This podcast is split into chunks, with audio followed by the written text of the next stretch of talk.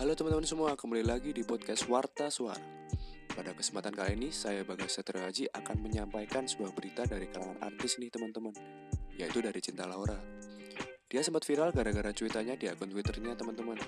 Dia nge-tweet gini, Jangan pada demo please, kasihan orang-orang yang mau kerja dan mencari nafkah terganggu. Cuitannya itu ia publish tepat pada saat demo mahasiswa Selasa 1 Oktober kemarin teman-teman.